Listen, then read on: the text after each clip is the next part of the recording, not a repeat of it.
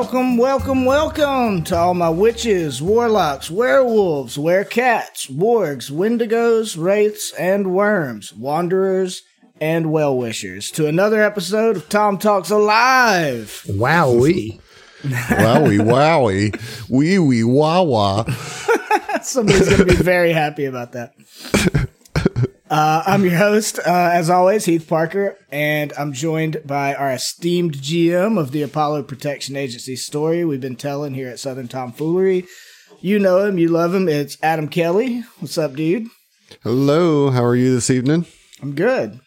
What are you what what you wearing that Seahawks jersey for? I'm a jersey collector, dude. I've got like eight jerseys. Shame, shame. It's fine. I catch a lot of shit about it, but like I like jerseys, dude, and they're comfy. Okay, all right. Well, on the production side of things, we've got our goodest, most beautiful boy, Josh Richards, keeping the show running. How you oh, doing today? Boy, I'm I'm the goodest man. I'm just You are definitely the goodest of us all. The lawful goodest. The- I mean, I'd hope not that, but yeah, kinda. no, you're definitely the most lawful good person of our podcast, without yeah. like like without a doubt. You know, Yeah. Yeah. that's okay though. Yeah. No, I'm That not means I'm you're a not good ashamed person. of it or anything. Yeah. So I uh I had a little fun at the top with some W based alliteration, and that's because today's Tom Talks is going to cover all things Witch Warper, whether it be wonderful or, in the opinion of some, the worst. Uh, but before we jump into the relatively new and relatively divisive class, we always start Tom Talks Alive with a brief conversation about any Southern tomfoolery news and what's been going on in STF land for the last month. So I'm, I'm going to ask you, Adam, what's what's the biggest piece of news that we have? Uh, well, we actually have a, a couple things to announce. So I, am trying to decide which order I want to do it. Um, I mean, if you're on our Discord, you already know these things. So I'm just going to say that first things first, our next guest for Southern Tomfoolery Unlimited is going to be Anne Richmond, otherwise known as Hearth Singer. You know her from the Glass Cannon Nation. You know her from the Lost Mountain podcast and perhaps her Twitch channel. Um, I'm really excited to talk to her. Got to play with her. Got to play with her during Jaspers, and uh, she's just an amazing person. So I'm really looking forward to talking to her. So there's that. Uh, second up, we are going to be featured. Zach and I are going to talk with Jason Tondro on his podcast. Uh, in a few weeks and really really excited to talk to jason again and this time he's going to be interviewing us so that's exciting uh, we're going to be talking about fly free or die and or live and let fly as we like to call it um, and speaking of that i think we're going to go ahead and announce when episodes one through three will release for all of you oh, that's big. that is the big one That's right big. that's the big one. Uh, July 20th, episodes one, two, and three will all drop. One, two, and three. One, two, and three. and it's an all Witch Warper party. Yep. You're gonna hate it. Uh, there's some more like um, things we'll announce as we get closer. There's some other little teasers that we're going to release, um, and we'll we'll let you know when we're ready to put that out. But we are we got the date, the end start date in did you- mind. Did you say So, the 20th or 23rd? Uh, Oh, we lost it. I said the 20th, but I just want to make sure that that is correct. Okay, because I put 20th on the screen and I want to make sure that was correct too. Yes. Oh no, now it's there forever. Uh, yes, the 20th. Um, so get excited. Uh, we are. I love. I'm looking at the Twitch. It says July twentieth. Dot dot dot question mark. Yes, the twentieth. yes, the whole 20th. Um, but yeah, I mean that's a big deal. We we you know we've been really looking forward to uh, releasing this new venture for us, and and just the experience of getting to play it. I'm gonna get to play in a podcast with Adam. I don't even know what that's like when he's not GMing. You know, Yes, you do. Mm-mm. this is the only What does one Hacky Sack Heroes? that doesn't count. That's just that's just you, right? Oh, like right. Melody's like just you. You're playing a character now. Yeah, you're right. Fair enough. Fair enough. Uh, which, to be fair, you know, uh, DJ Trev, I'm just playing me, so we're just hanging out in that one. That's true. You're right. You're right. That's just Adam and Heath hanging out in space. Now, just to clarify, though, Live and Let Fly is going to be its own separate feed on the podcatchers. So Yes. uh, I got some people in chat asking about that. Yeah, Yeah. It, it will be a new feed. It, it won't be on the same one. That would get so, so just clogged. hmm Yeah. The two yeah. shows. Starting a whole new feed for that one. So, um, we'll we'll let you know when we have it ready, folks. Uh, but that's the news I got, Heath. Well, tell tell me a little bit more about your interview with uh, uh, Jason Tondro because my jealousy knows no bounds. This is twice now you've gotten to go and hang out with him, and I've been begging to, and I still don't get to. Yeah. But what what's Uh, that going to entail exactly? Uh, so we're going to go on his show, the BAMF podcast, uh, where he talks about all sorts of things. Uh, a lot of it Star Trek, um, and then a lot of it Starfinder. So, um, we, and by we I mean Zach and I are going to go on the show, and we're going to talk about Southern tomfoolery, and then we're going to talk about kind of how Live and Let Fly came to be, um, and just kind of chew the fat a little bit with Jason. You know, he's he's he's a great conversationalist, and uh, I'm sorry that you won't be there a second time I for it. I know. You're just going to keep finding excuses to hang out with him and exclude me. hmm Yep, yep, yep, yep, yep. Um. uh. Anyways. No, that's that's cool. Th- There's that's all really exciting stuff. That I mean, I'm I'm really looking forward to for you guys with the interview with Tondro, and of course, I can't be more excited about releasing Live and Let Fly. That's going to be a lot of fun to let you guys see what we've got cooked up and the characters mm-hmm. we've got cooked up. You know, Yeah, I will say we all do have our characters at this point. You know, we we know who we're playing. And it's not just ourselves. and it's not Right, just right. ourselves. we're all playing Josh. right. I don't know if any of you guys are good enough for that. Oh, we're not lawful good enough for it. That's for sure. um. Okay. So yeah, I mean that's it. Any any other That's um, it. It's all things that's, to look forward to? It's all the tea for today. Okay. All right. So what about uh kind of the month in review since since the last time we did uh, uh Tom talks. What what's been going on in STF land? I know we we did start recording uh a little bit more of hideous tomfoolery. We did. We got a couple episodes in the bag for that, and um, I think what's good about that is that those are, um, that's that's going to be a short section. Like I think maybe like one or two more episodes, and we're done with with that part. You know, so that's going to be a quick turnaround. Um, those first two episodes are crazy. Uh, Yeah. that Yeah, that they're- they're that's for sure. They, they're pretty pretty wild. Um, so yeah, that's uh, we got a short little section coming up, and then we'll have a longer section for part two. So yeah, it's always fun playing playing Attack of the Swarm and Hideous Tomfoolery because it's just so wild. Anything can happen. Anything can happen. This is true. um, what else? What else have we been doing? I can't remember. Um, you know, we are playing Signal Screams and we are kind of wrapping up a little arc uh in the city of Kuvakara. You know, Yeah. you, um so that's been that's been fun kind of really getting to do the cyberpunk part of this adventure. I hope Josh it met your expectations. It was all right. uh, you know, and there's certainly more cyberpunk to come, but this was cert- the the biggest chunk of it. Yeah, no, I've absolutely enjoyed it like a lot, like a whole Mhm. lot. And I really don't want to leave Kuvakara, but you Mhm. know, you gotta go save the world and stuff. So Right. Well, and that sets up what is uh really going to be an exciting part three, right? I mean, Yeah. the the next part is where it's really going to pop off, and uh, we'll we'll see how the conclusion and, and climax, you know, of this this book's going to go. Right, right. I'm, I'm looking forward to running this last part. I think it's going to be intense. Uh, I'll go ahead and tell you we're getting back into the horror aspects. Um, Yeah, you know You it was coming back. Yeah. Uh, so it's a, it's, it's, it's gonna be harrowing for sure. There's a lot going on in there. Uh, so it's gonna be a tough one. To be tough.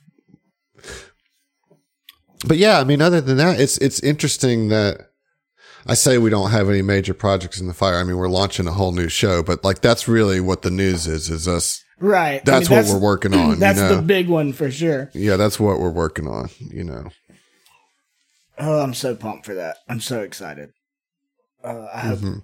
I, I hope everyone else gets as excited as I am for it. I know, dude. Every time I like put on the theme and those like drums come in, I'm just like, I'm so ready to play. So ready to play. Um, but yeah, that's our month. Getting ready to launch a whole new show. Um, no big deal. no, NBD. Yep. Well, what have you guys been doing the the last uh, month or so? What, what's been going on in uh, uh, Adam and Josh land? Hmm. Hmm.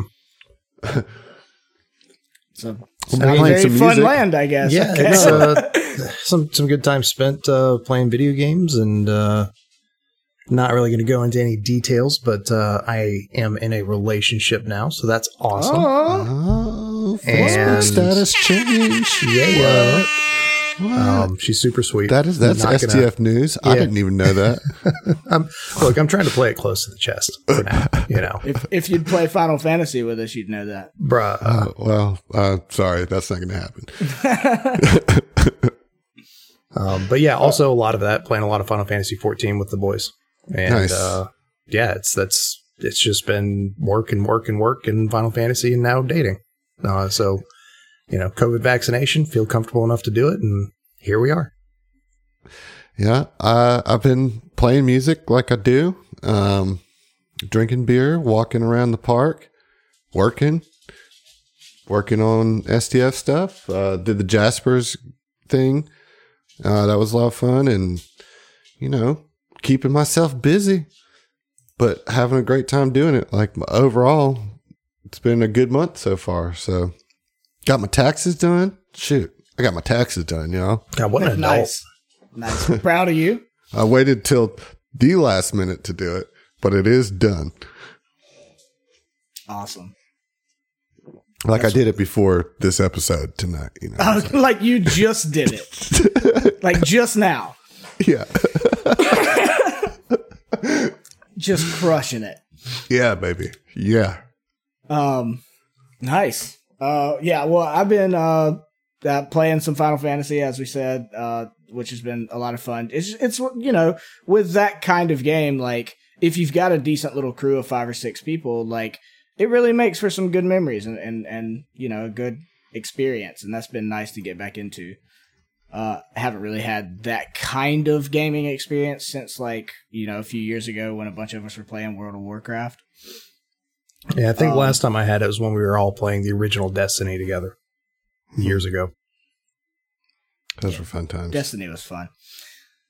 Um, so I guess that brings us to our main segment of the evening, in which we're going to talk about the Witch Warper class, uh, which has been a very Yes, that's what we're divisive class. do. Um, Uh, and and we'll look It into seem that uh, Heath has frozen for a second. Oh no, he's yeah. back. He had he had a little bit of infinite worlds himself.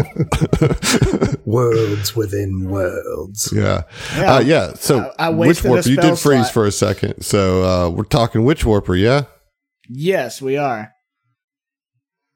Am I still frozen? No, Nope. you're good. Okay. My my now you guys are frozen on my Twitch. Maybe I just need to close Twitch. Oh yeah, just ignore Twitch, except for the chat. Pay attention to them. Give Well, them love. That's that's what it's there for. you know. um, yeah, but we're going to talk about Witch Warper, uh, which has been a very divisive class for, uh, you know, one reason or another. Um, we're gonna, you know, we're gonna talk about the good, the bad, and and what makes the class so divisive. Um, so I guess first of all, let's kind of briefly talk about for anybody who may not know or may not have played one, like what is a Witch Warper, right? Uh, yeah. What is a witch warper, Heath? You So- play one so, in real yeah. life. So Witch Warper is a charisma based um magic caster class, right? Mm-hmm. Um and that's uh, unique in, in Starfinder. I mean Solarians are charisma based, but they're often kind of more melee Well, they're with magic. supernatural, Yeah, not and they're not magical. Okay. which makes them fucking anyway. Which is a very important distinction we It recently is. learned. It is. we two years that. into this journey of, of playing this game. um, but yeah, so their their um their whole vibe is that they can see into and interact with and manipulate other realities that may be adjacent to our own reality, and by doing so, bring in effects from other worlds, and that's how their their magic sort of manifests, right? Mhm. um, kind of a, you know, the, the first thing I thought when I, you know, first found out about the Witch Warper was the Dark Tower. Um, like you know, kind of fiction like that where you're you're world hopping kind of stuff, Right. but like the ability to not only like travel between other worlds, which is not something they really do. They don't really go to other worlds or other Mm-mm. realities and planes of existence. They just bring chunks of those worlds into their own Right. world to to manipulate the battlefield or or what have you. They're not planeswalkers. Right. Right. Exactly. Exactly. They're witch whoopers. Yeah. The, I mean, the the witch part kind of threw me when I first, you know, was reading into it because Mhm. it doesn't feel like a. uh, The only way in which it feels like a witch is if you really start to look at Witch Warper. Uh, a lot of people were disappointed because they tend to operate best as a bit of a support class, as as more of a, a debuffer kind of class, and that the, the witch part to me was kind of more of a meta naming decision because of like its similarity To suggestive of that. to the yeah. witch from Pathfinder, right? Right. Yeah. Uh, in terms of like the lore of Starfinder, there's nothing particularly witchy about them. Um, it's much more into the warping. you know, that's the the more operative part of that word. But yeah, so they warp uh different realities into our own, and that can be manifest whether it be dealing damage or like um you know changing uh you know a patch of earth over there into grease or, or or water or whatever from another reality to make it difficult to rain. There's all kinds of ways that you can do that um and that's one of the great strengths of the witch warper is that it's we commonly call it a flavor factory hmm right that that there's so much so many interesting ways to describe how you're making your magics come about. But you know uh, long story short yes they're they're a charisma caster. Um they're kind of squishy. Um they have a lot of more support and debuff spells. Uh they do have some damage spells uh but they're not uh what you would think of as a blaster caster you know? No, no, no, not at all. Um, they they are they do have that charisma caster vibe, right? Like the types of things that they can do and the types of spells that they can cast. It does it definitely has like a a, a warlock sorcerer kind of feel to it, right? Like it's there's a sense of wildness and personal will involved in the magic. and, That's re- well, and chaos you know it Yeah, seems right. like charisma casters are always like inherently chaotic To some degree, yeah, because I, I think you're, they're typically very individual. Uh, if they're charisma, right? Like they they draw to them in a in a manner of speaking, you know. Yeah, well, and, than- and to play devil's advocate for people who don't really love those classes, it can feel like their magics are unearned compared to like a wizard or, or a cleric or somebody who like studies for so long to, to develop their magics. It seems Mm-hmm. like in, in the lore of charisma casters, they generally like, oh shit, I have magic. I didn't even realize. Or, or it manifests in childhood, you know? yeah, I agree. It's like yeah. me with my puns and being a sorcerer with that instead of studying the way of the punnery. It just happens, man. You mean you haven't put any work into that whatsoever, Josh? None. Truly That's none. just- this is I don't, bel- natural. I don't pun believe skill. you for a am- second. Completely honest. Have not I- put any time, effort. It's just, it's just, it happened, man. I don't know. I one think day. in your free time you Google dad jokes. I really don't. you you You just must. you just Google them and you're like, okay, like that's a good one. I'm gonna find a, a way to adapt this and make it worse. nah, dude. None. None of that. I, look, I'm too lazy to do that. You know me well enough to know. You're too lazy true. to type list of dad jokes on the internet. it. He doesn't have the memory for it either. He, He too. wouldn't remember them. Yeah, yeah. he may have been doing it the whole time. He may do research all the time and just, just don't doesn't know he remember does it. I don't know. Yeah, that's the thing. This is just how I am. It's just this. Is, I just come up with it. I was like, no, that's your subconscious remembering all the research that you forgot you did. Uh, Josh is absolutely a charisma class. Yeah, he's a pa- he, Josh is our paladin for sure. Yeah, I'm definitely a pal of sorts. I I guess I always thought he was a cleric in my mind. Well, that's a wisdom. Yeah, I guess. You can be wise, but not. I don't know, man. Just He's whatever flavor of cleric feels like a paladin but isn't. How do you feel about this, Josh? Your uh, pretty great. Pretty great. I'm good. It's fine. Pretty good, pretty good. uh, anyways, so yeah, I mean that's kind of the the witch warper in a nutshell. Um, another thing, like their key ability scores charisma, obviously. Um, their as far as class skills, they only get four plus their intelligence modifier, and because they're a charisma class, it's not often that intelligence is going to be one of their top top skills. So uh, they're they're very limited in what in what skills they can be high trained in. Um, they only get light armor proficiency as far as weapons. They get basic melee, small arms, and grenades. Um, Grenade, grenades is in, is the interesting thing about that because they none of the other spellcasters get grenade proficiency. yeah, That's yeah. one thing that they get that other spellcasters don't get. Which I feel like just uh, ties more onto the chaotic vibe, right? Maybe so, yeah. I mean, I think it's interesting. You know, like with Tex, he uses um, the summoning grenades, right? Yeah. Oh no, you Well, use summon I- creature. well, no, I, he does both. Yeah. So Tex has I bought some summoning grenades, but you got to remember I got so irritated, and that's the thing we're talking about. Are witch warpers good? Are they bad? Are they a little bit of both? Are they divisive? Whatever. I did get irritated with Witch Warper at, at one point not too long ago, and my response was to buy 14 grenades. you know, I spent all of the money I had collected on different types of grenades. So some of those were summoning grenades. Um, yeah, well, this I was gonna. The point I was gonna make is that the summoning feels very witch warpy. You know, like it ties into the class, and a lot of the grenades in Starfinder change the the battlefield, so it just kind of all flavors into how witch warpers are. I like that they have grenades. I think it, it does fit. Well, you know? there's there's actually a, a lot of gr- diversity in grenades, where it's like you know just hearing grenades, you don't think of of a diverse weapon set, but they they really are in Starfinder. There's you know entangle grenades, there's Mhm. there's kind of shock grenades and and all Yeah. kinds of stuff like Summoning that. grenades, right? You Yeah, and summoning grenades. That that's the the summoning. The, like that's what I do a lot of the time as Tex because you know w- w- reading Witch Warper and that it's like this this you know dimension bending uh, other world tapping into kind of class summoning to me was the the easiest and most direct manifestation of like that kind of power fantasy and that's why I was like and and that's that's what we're gonna gonna get into is like do the skills you know and what it what it can do uh, in terms of a class live up to its description Mhm.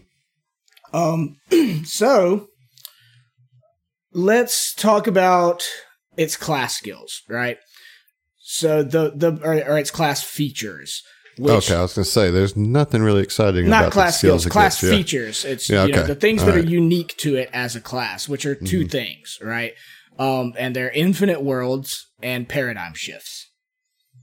And Yep. uh, this is where we start to get into what's so divisive about the class, particularly with infinite worlds. Mhm. Um, right. So infinite worlds are abilities that you have uh, as a standard action, which basically create sort of a bubble of warped or altered reality. And there's, you know, the infinite worlds abilities increase in level as you increase in level. So you get access to new ones as you go up. Excuse me. Um, but basically, you know, at first, there's first level, uh, there's two different ones. There's always an environmental and an instantaneous, right? Mm-hmm. with with Infinite Worlds. So you have one that's environmental that'll that'll affect the, the battlefield or whatever, and then there's one that's instantaneous that may do damage or uh, you know uh, directly cause a status effect on an enemy. Yeah. Um, and and part of, I mean, part of what people have have not liked the most, I would say, about the Witch Warper is the these Infinite Worlds abilities. So I don't think it's so much that they don't like infinite worlds. The problem with infinite worlds is the economy at which you spend them, and that is using a spell slot of which in Starfinder you don't get many. You know, like first level, two spell slots. Second level, two spell slots. Third level, three spell slots. Like you've got to use one of your spell slots to do your main class ability. Yeah. That that creates this disconnect between like wanting to do the cool things that it's there, but not having any mechanical motivation to do it because your spells are going to be stronger than infinite worlds. Right especially well, that's, early level, that's you know? generally like the the vibe as far as uh complaints about the the class is that your infinite worlds like while they can be useful they're not as valuable as uh, for the cost of a spell slot as just using an actual spell right Yeah. and and i can't help but agree personally i mean like i asked uh adam when we were you know chatting before the the show can you recall a time that i used an infinite worlds ability with tex I mean, like as I said then, it was like one time really that that you know it's what you do have is that great spell that lets you just do free damage. You know, like the the needles or whatever that you bring in. Oh, um, oh, what's it called? Yeah, whatever it is, that's the that's the one that's what you use most often for your spell slots, rather than using your main class feature, which is infinite worlds. You know, Puncture veil is what you. puncture veil, yeah, and uh, I mean, like, it, and it, I think that is the case for. You know, I, I won't get into spoilers. Don't worry, Tyler. But I know you're out there watching, and you playing a Witch Warper 2 in your Starfinder game, and he rarely uses infinite worlds. You know, he rarely uses it. Yeah. Well, and what level is his character? Is it is it still low level? Uh, I think they're around five or six at this point. Uh, Tyler, if you would correct me if I'm wrong, but um, it, it's that you know they're not still in the six. He says, yeah, they're at level six right now, current. You know, Yeah. Okay. I mean, that's around you know Texas five now, right? Hmm Yeah. One like uh, let's look at just the first Infinite Worlds ability, right?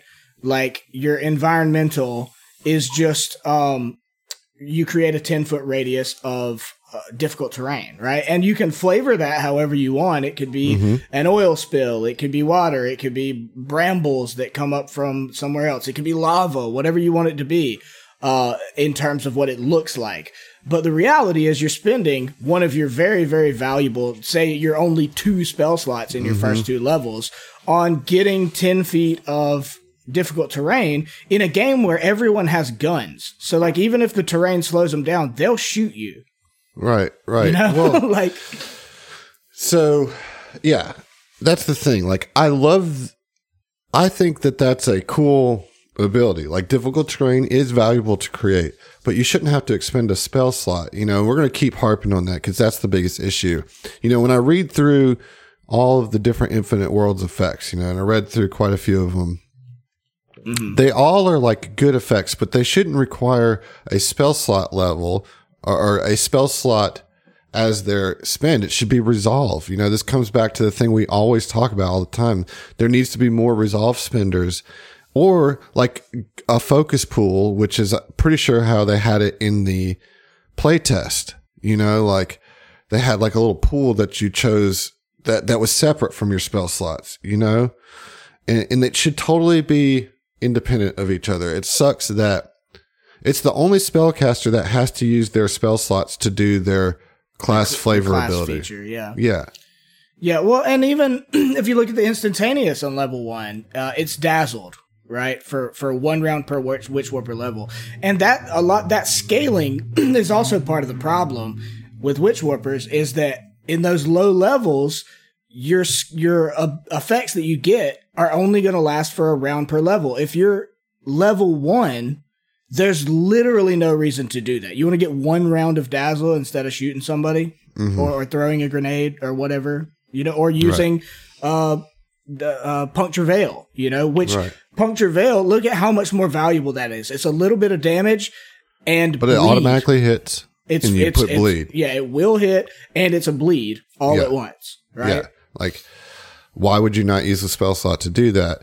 Now, to be fair, because I don't want this just to be bashing it, and I did go and say, all right, let me think about this from a different perspective, right? Because a part of the infinite worlds is that you can use a spell slot and then divide that number, the, the level spell slot into multiple of these effects, in which case all of a sudden that spell slot becomes something that's not so bad to use. So like for instance, if you used a fifth level spell slot, right? You could either do the fifth level environmental effect or you could do the third level and both of the first, or you could do the fourth level and a first, or you know what I mean? Like, so you end up Yeah. getting a couple of these effects for a spell slot. Okay. That becomes worth it, right? But that, when I say fifth level, you don't get a fifth level spell slot until level 13, which is where most APs end. Right. You know what I mean? And so like realistically, realistically, you don't get to use that like shuffling up of these um different infinite worlds features in any real meaningful way until at best level 7 when you get third level spells, you know, cuz Right. then you could get a second and a first together, you know. Yeah.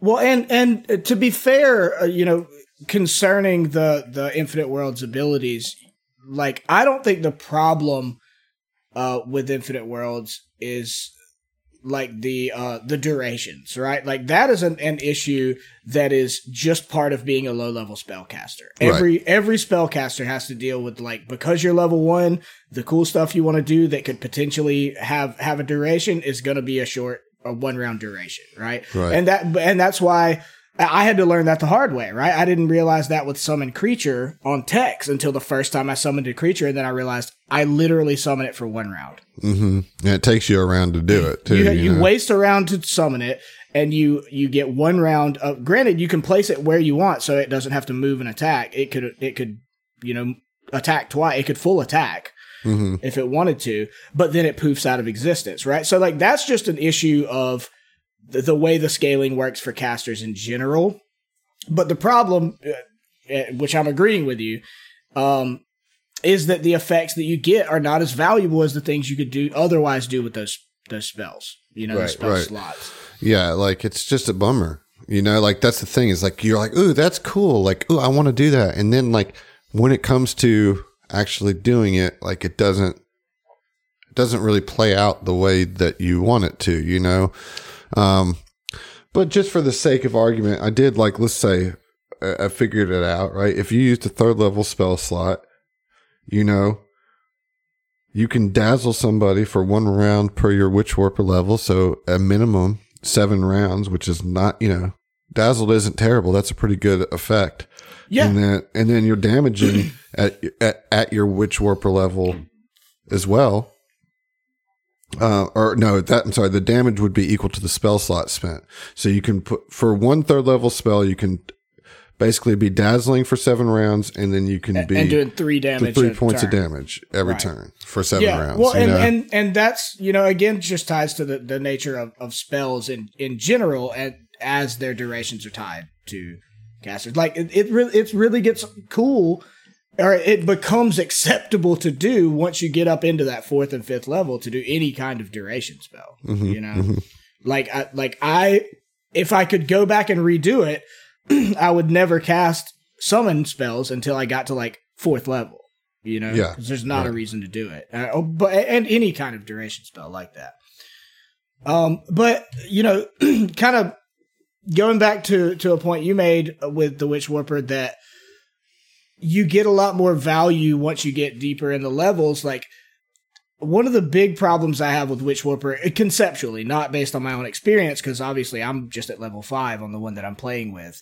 Um, if you go through and look at their uh, paradigm shifts, um, and then their high level uh, infinite worlds, and then even their spell list, once you get into the late game, the, the level 13 and beyond, hmm they are amazing. Like they have some literal otherworldly skills, you know, that mm-hmm. are that are dope. But the unfortunate reality of playing TTRPGs is so many games end at level 13, you Right. know, mm-hmm. or or at most level 15. There's it's very rare and we're going to be very fortunate to play Devastation Arc because it goes to level 20, you know, but like how common is that?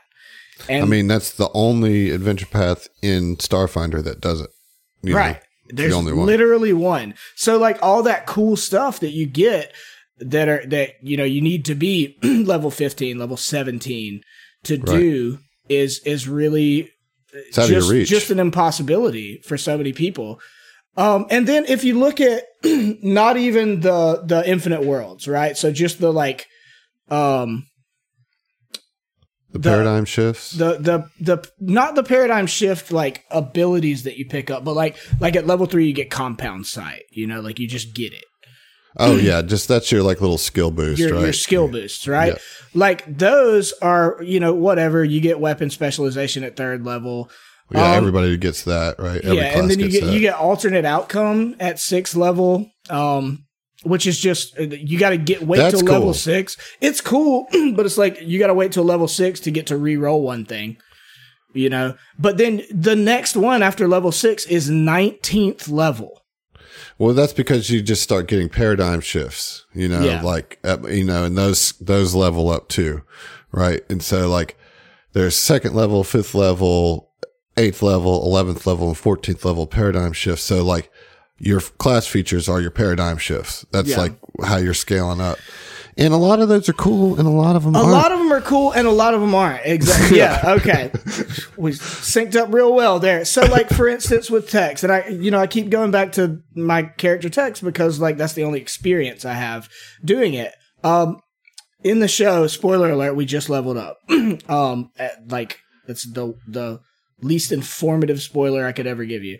Um, but when I get the opportunity to get my second uh, my paradigm shift, you know, and get a higher level paradigm shift, I didn't do it. I chose the lowest, another of the lowest level paradigm shifts because there's only what five or six options, and I didn't like any of them. Right. Like I took Okay. another second level paradigm shift. I took Eldritch Secret instead of of going up to to a fifth. I'm know? surprised you didn't take inhibit or optimize actually. I was, I was a little surprised that those I didn't don't appeal like to you. either of those, but I'll like them once they turn into slow and haste. You mm-hmm. know, Which, which is three levels, you know? yeah, and well, but the thing is, you can switch them out whenever I get another one because I chose a lower level one. Whenever I get the opportunity to do to get another a paradigm shift, I can switch that one out for another one. Okay, cool. Yeah, Well, that's good, and yeah. I can switch it back to the the appropriate level that it should be. Yeah. But for the for that tier, I just didn't love it. Like I, th- those are useful, but I I just wasn't in love with it. And Eldritch Secret let me pick a damage spell from Mm-hmm. the um Technomancer spell list because Right. like I you know at level five like I've got a few spell slots now, but my known spells so few of them do any damage. Right, right. know? They're all con- kind of control spells. So I mean, you know, I, I kind of like you said, I don't want to just like bash on it the whole time. I know there's there's plenty of reason, plenty of things people don't like, um, but there are cool things about the class, and and flavor obviously is the foremost of them. Um, and I think you know, me and Adam were talking about this before the show. Uh, I I think a big part of why there's so much. Um, negativity towards the class is because the letdown f- based on the description of the class is such a big deal. Like it is described as so badass. And then what you do is it's little stuff. It's little like you know, there's a minus one here. There's a there's a you know status effect here. Yeah, but that's just the nature of the game we're playing. Like I, you know, I've seen that complaint, and and you know, yeah, you're not going to get plus five to rolls. You know, you're going to get little little buffs just like anything. I I don't think that that's the problem with with Witch Warper. I think that you don't get to do all the fun, flavorful stuff because it's gated behind your spell slots. I mm-hmm. really think that that's the the part that had broke it the most. You know what I mean? Like and nerfed it and made it the least valuable spellcaster. Now, it is still, I think, a blast to play. Right? I'm pretty sure you're having a good time with Tex. Yeah, I'm I having a good that, I know that Tyler's having a good time with Vale. I made a Witch Warper big time enemy to fight y'all in the pools of paradise, and like that was really fun combat for me. Like I really enjoyed doing the Witch Warper stuff. I mean, he got stomped, but it was still fun, you know, like there's a lot of fun in the class, but it just doesn't deliver within the mechanics of the system very strongly, you know? Yeah. So so this is I I I would say I guess this is more minor, but one complaint that I have seen aside from any of the like class abilities is that um a lot of people don't think it feels right that a witch warper should have a poor like a classified as poor will save. Like they're very easy to be mind controlled, Mm-hmm. Mm-hmm. you know? And they're but they're like a charisma class, you know? Yeah, I don't understand that. I don't. It's like I don't understand all the like initial weaknesses that they gave this class. You know, like low will saves doesn't make sense.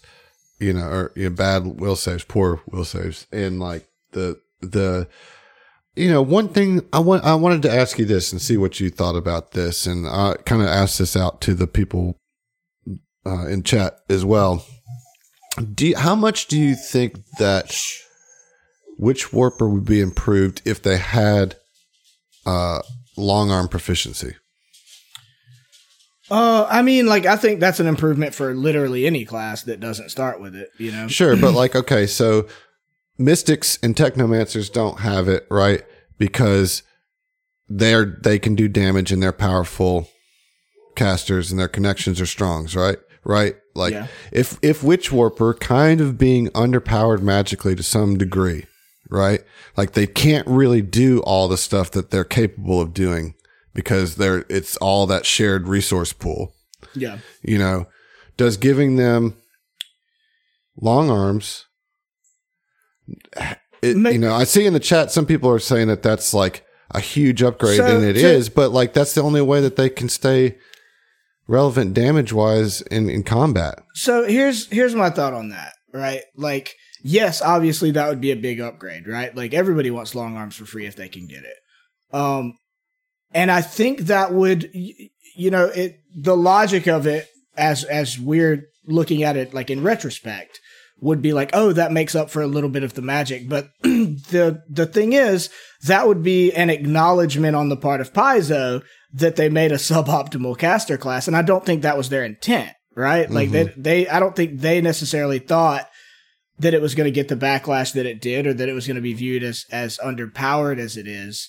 So yes, I do. I do think that would help in terms of being able to dish out some damage and everything. But I don't mm-hmm. think that fixes the problems that people have with the class. You mm-hmm. know, I mean, it's the same. That's the same reason they gave them grenades. You know, Yeah. but like grenades does not make people change their mind about that Witch Warper is not the best. Caster yeah, I mean, it's not very flavorful addition. Um, Tyler, we're gonna keep. I'm gonna keep referencing him just because he's in Yeah. the chat and he also plays a Witch Warper at the same level as you. He's suggesting the PF2 uh, Pathfinder 2e version of scaling cantrips. You know, if you apply that to Hazard, you know, kind of house rule that Hazard Mhm. scales in the same way that it does in 2e. That that that's a better fix because it's magical. I, I, so I'm not entirely sure how it scales in 2e, but I, I mean, I'm I'm, I'm So, with like- you. I'm, I'm assuming it just means it gets more powerful every like yeah, like as opposed to levels. Starfinder, where it does the same amount of damage die, no matter what level you are. It's one d three. It's garbage Right. past first. level. Right. So like it would skip that you would- you would uh, level intervals would get Another two D3, D three. Yeah. or like it would scale to uh, scale up to one D four, and then it would start tack like Jump up to a D6 or something. well, it would start probably putting on more D fours. It would upgrade the D three, uh, and then to D four, and then boom, you st- every like other level you start getting more D fours. That just your hazard does. It's basically your like Eldritch Blast, right? That's like it's your it's your go to cantrip that you're doing in place of guns. It makes you feel magical, and then you're using your spell slots to not have to do the damage, right? Because you've got your cantrip to do that, and you can use the spell slots to do all the cool control stuff. You know, like Yeah. Yeah, I like that better than just like giving it long arms to like Mm-hmm. shut everybody up, you know? Because like the thing is like yes, Starfinder is a game that is unique from Pi- from uh Pathfinder in that like the gun economy changes things, right? There's a reason uh the best caster in um Starfinder is a half caster, you know, or a three quarters caster in Pathfinder, right? I mean, guns do just change the economy of how a, a combat happens. But a witch warper is not a class that you're going to associate with like gun fu. You Right. know, like that's not there. And if you do, like I saw the real uh, J Pickle uh, said uh, they should be able to summon bullets from a different world in place of long arms. And I know that's a, a joke, but like I would like be fucking down with like, okay, you, you know, th- maybe it's a duration of like a minute uh, or whatever, but like you don't use any ammunition. Well, I think know? that's the hazard thing, right? Like that's what you, that call it what you want, but like that, you know, you could flavor it as bullets or whatever, but basically you have a damage cantrip, you know, and I, and I, and I, I don't like it. it No, I just meant from any gun you shoot. Like Oh, I you got don't you. you. don't expend ammunition for one minute, you know. Hmm. And it, it's like that's not doing any extra damage for you, but like it it is saving you resources. well, that's you a, that's a cool ability. Why don't we charge you a spell slot to use it? that. See, that's the problem. You know, like, like, wait, that's that's that's what it's built on is spending spell slots. Even some of the paradigm shifts have you spending spell slots, and it's just like, dude, that that should not be. To me, your spell slot should not be a resource for other abilities to tap into. You know, not in Starfinder, like not in Starfinder, because it's it's limited, right? Like Yeah, the magic well, is because less, all the magic is yeah half magics. right? You, Yeah. you should be able to use it when you want to use magic, right? Right, right. Um, well, to to not just completely uh, be a negative Nancy, can I tell you uh, thus far in my experience what my favorite paradigm shift is? Sure, yeah. So far, of the ones I've used, like obviously I could go up to like the highest level and pick like something that's super dope. But like I love thwartability. hmm Thwartability is really cool because it's a reaction when you or an ally within a hundred feet is affected by a spell or ability that gives a saving throw and would deal uh, any kind of damage, stamina point, hit point, or ability damage. You spend a resolve point, not a spell, uh, and you grant the car- target a, just a, a whole new chance at their saving through wi- saving throw with a plus two. You know, like that. I love that because it's it's the kind of like like the bodyguard feat thing where it's like, oh, oh no, you don't. Hold on, let me let's try this again. You know, Yeah, I like Um, it too. It's like a counter to a to a uh, area effect or like mind affecting type thing. I like it a lot. You know. yeah. Well, and that's what so far what I've picked is uh, thwartability. I got immediately because I was like, oh, I can't wait to be able to use that. Like whenever you know a big fireball goes off or whatever, and it's like. Oh nope! Uh, the the the person most likely to take damage, you know, the weakest person in the range of the fireball. It's like, no, try that again, dude. Like, I'm not letting you go down from that. Um, but then you know you go up to the next ones. You said inhibit and optimize. You were surprised I didn't take those. Uh, I mean, slow is powerful, you know, and so just getting getting on track to that and staggered is really powerful, you know, and so the problem again is that the, the you can't take a feat to boost your paradigm shift DCs, you know, and Right. like where you can take a feat to boost your spells, right, your spell DCs, but I don't well, know. well, and and witch warpers, as opposed to like like technomancers, have magics that increase the damage of the weapons that they use. Right? Mhm. There's nothing like witch warpers don't do that unless they like dip into a technomancer spell list, right? So like they have a real problem being able to increase their own damage. And and one thing I do, you know, just from looking over this more over the next couple of days, one thing I do appreciate about Witch Warper is that it's it's more technical than people give it credit for. Right? Like mm-hmm. there's a, there's a lot of cool little technical things that that would feel very satisfying if you caught the trigger or you you know you caught it at the right time and like oh no you're going to get 5 you know 5 points of resistance against this or whatever. The- Yeah. I think there's a lot of really satisfying abilities to use.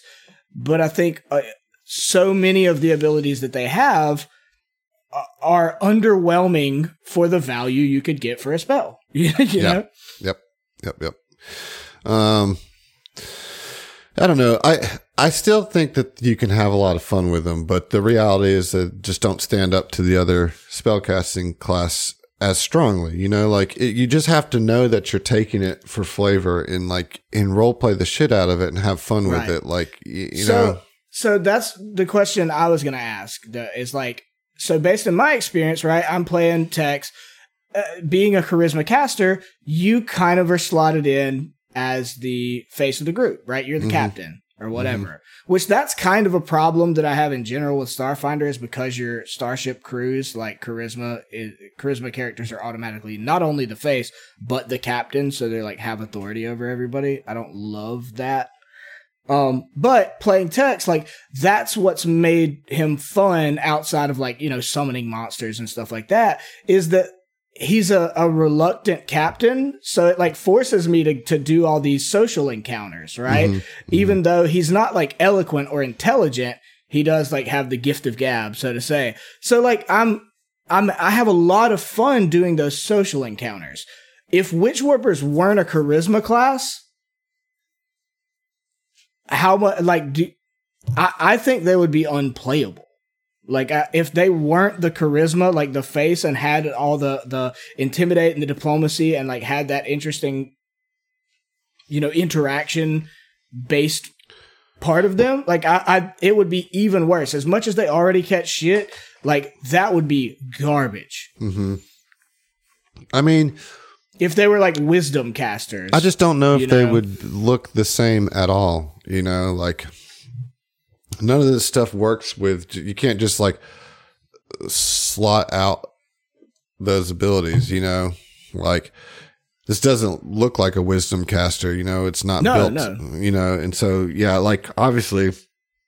It would be a mess if it was a wisdom caster, you know. Right. Uh, I mean, I'm just saying, like, if their saving grace is that they're flavorful and they're still a lot of fun, um, in terms of like the the RP and stuff. Well, yeah, but that's what makes it the saving grace, right? Like, Right. if this saving grace wasn't here, this would be unplayable. Would- yeah, yeah, that's right, the whole yeah. point, right? Like, is that it is a class for those who really want to lean into this to the social part of it, but like the flavor part of it too, and just understand that like, don't think that you're going to come in as a witch warper and like deal a bunch of damage. You are basically like a control player, Yeah. you know, and that's that's what it is, you know, and Right. I I wish there was more of an emphasis having having reread like the descriptions and everything. I wish there was more of an emphasis or more of an upfront expression that like, hey, these are battlefield controllers. These are debuffers. You know, like mm-hmm. they're not like actively described as debuffers that much. You know, like all the the the flowery language is like dipping into other worlds and you know all that mm-hmm. stuff, which see which is cool and it it attracts people uh regardless of who they are you know everybody thinks that's cool that you're bringing things in from other realities. That that's a big sci-fi concept that's really appealing in general. But that's not the same thing as saying like hey you're a sport class. Like hmm hmm like if I, I think it would it would have done them some more favors if they really like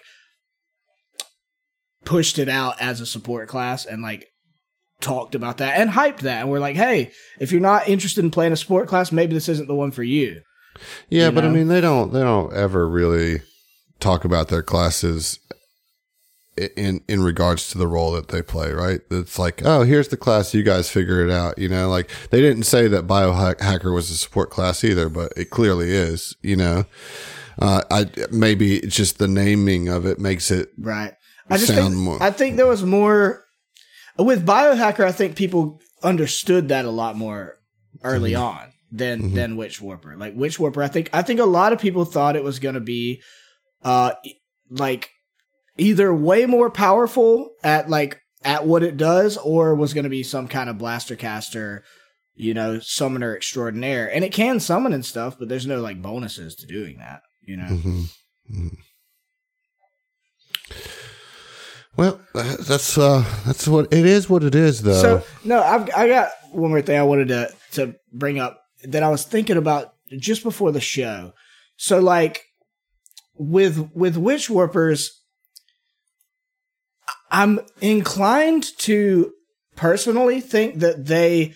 I mean, obviously, there's some things they could fix mechanically, right? But it, that aside, I'm inclined to think that you could have more fun with a witch warper in a home game than necessarily like a, a podcast or something because to me i keep thinking about that like they beg to be that like uh, like movie and tv reference character you know? Like or, or like if you are playing a home game and like hey you really love love naruto and you want to keep bringing naruto shit in like witch warper will let you do it? Even if the other people at your table eye roll about it all the time. That can be a gag that you can do Mhm. you know? That that you know I, I think there's a lot of comedic possibility with the so, character So the good thing about this class is it's a joke class.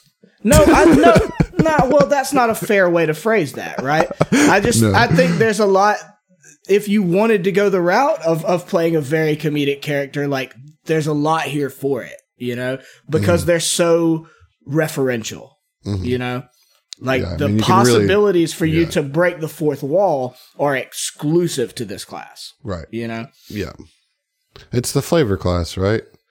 It's that's what it that's what it is. And it, and, and I do I do think it's still I don't think it's a broken class. It's just the weak class. It's just clearly weak compared to the others, you know, but it's not broken. Like it functions. You can play, you can get, you know, you're not if you make a witch warper, you aren't going to immediately die. You know what I mean? Like you fucking it- might though well, I mean, yeah, but I don't think it's like broken to the point where it's unplayable. You know, it feels a lot like Ranger 5e, where it's like kind of not as like the mechanics are not as cool as what you want it to be. You know, Right.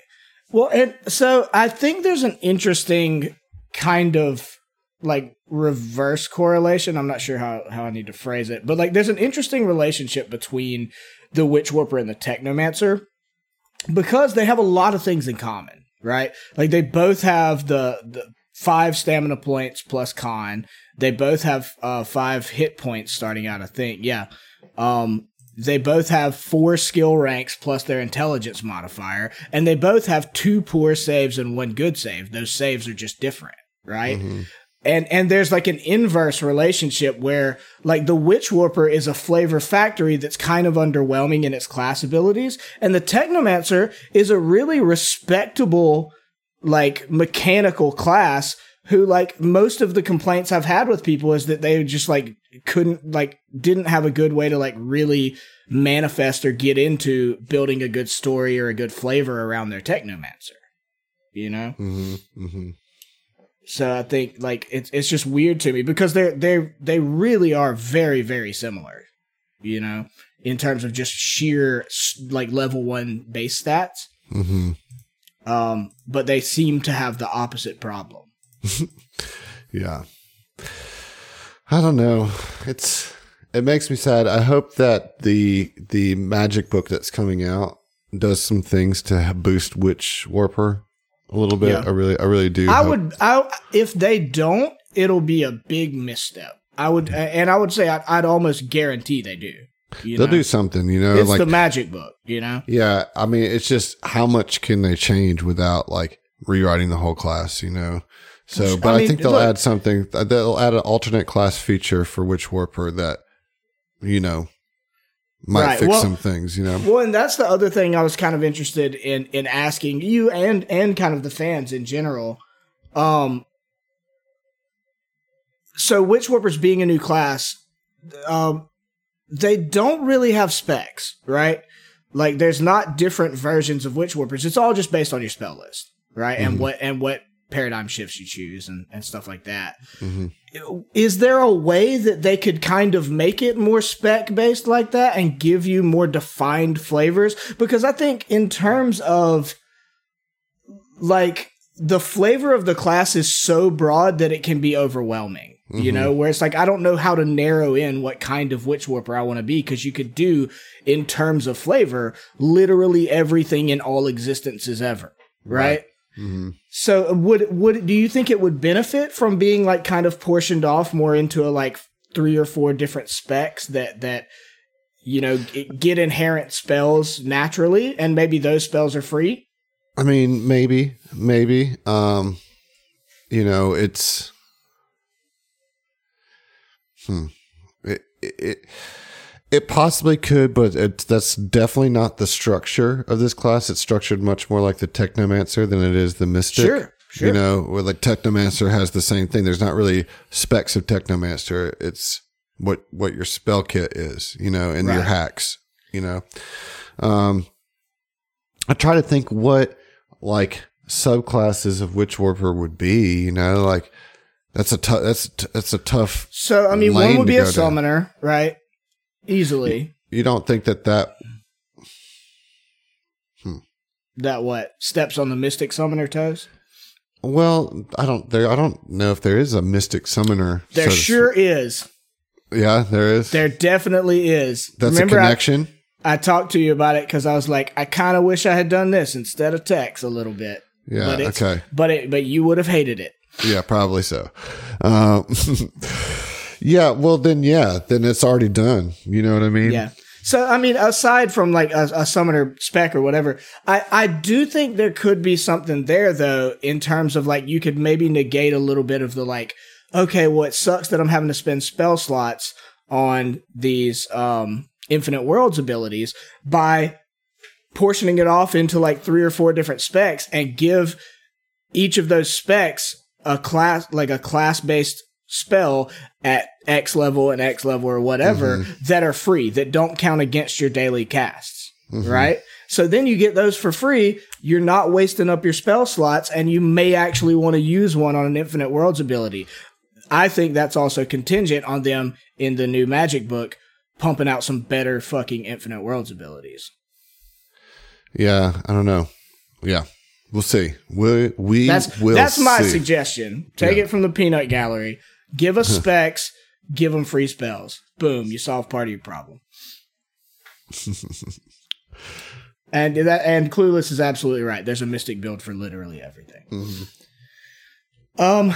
So, uh, I mean, uh, uh, listeners out there, I mean, if you have anything else before we finish wrapping up with the uh, the witch warper, let us know right now. Um, I mean, there's, you know, obviously we could go into detail with like specific going through every little thing or whatever. Right. That I I will say I, I want to go over a couple of their really high level spells.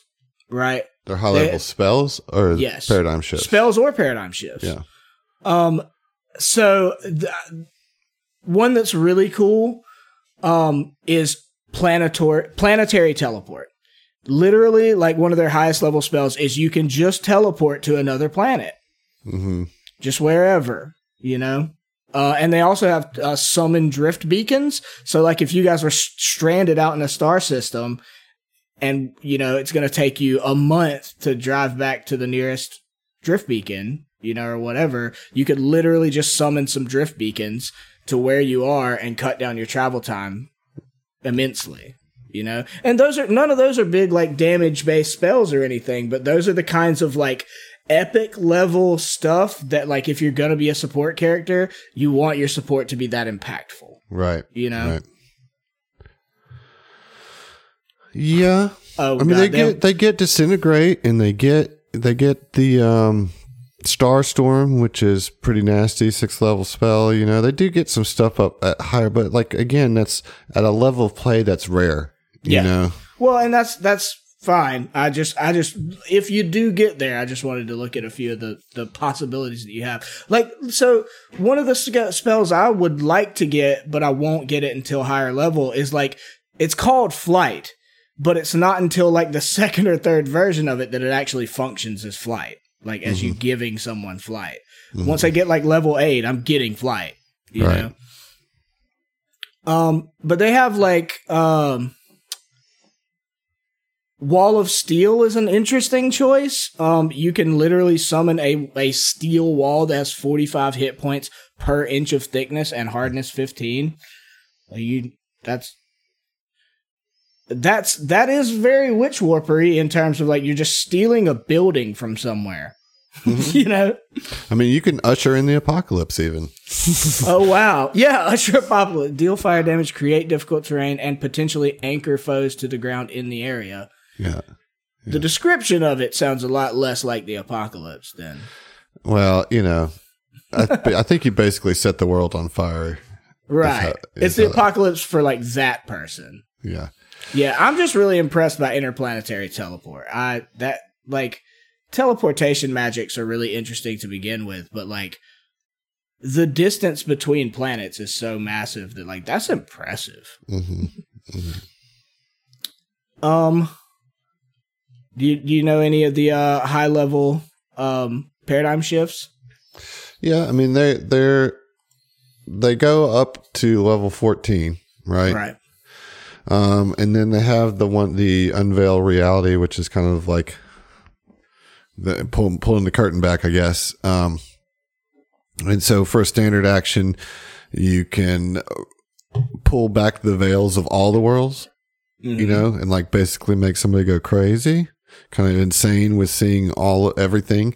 Uh, so they would get stunned for three rounds. Um, which, Stunned I mean- is so good though. yeah, and it's three rounds. It's just like that's that's the t- that's as good as it gets for paradigm yeah, that shift, well, you that's know? that's such a great example of like that's a good skill. It should not be the highest level thing you can do. right.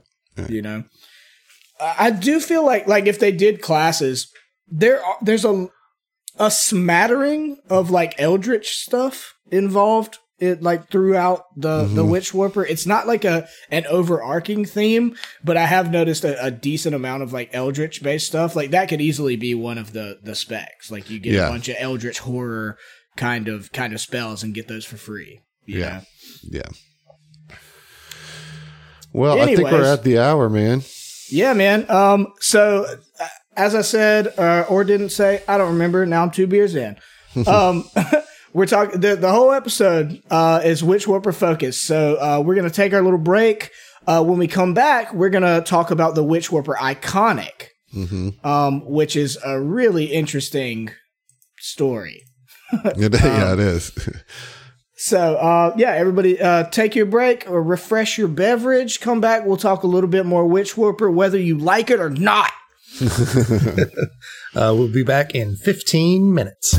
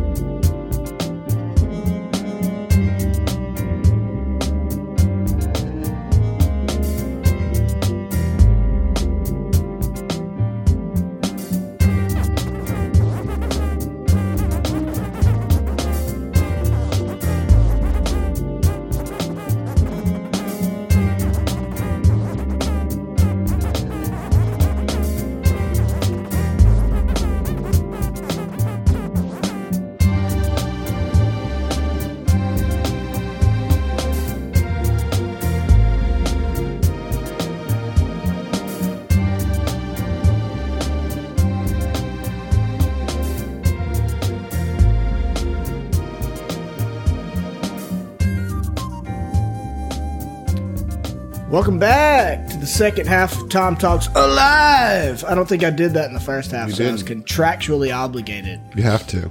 to do it this time. Alive! Two for one. There you go.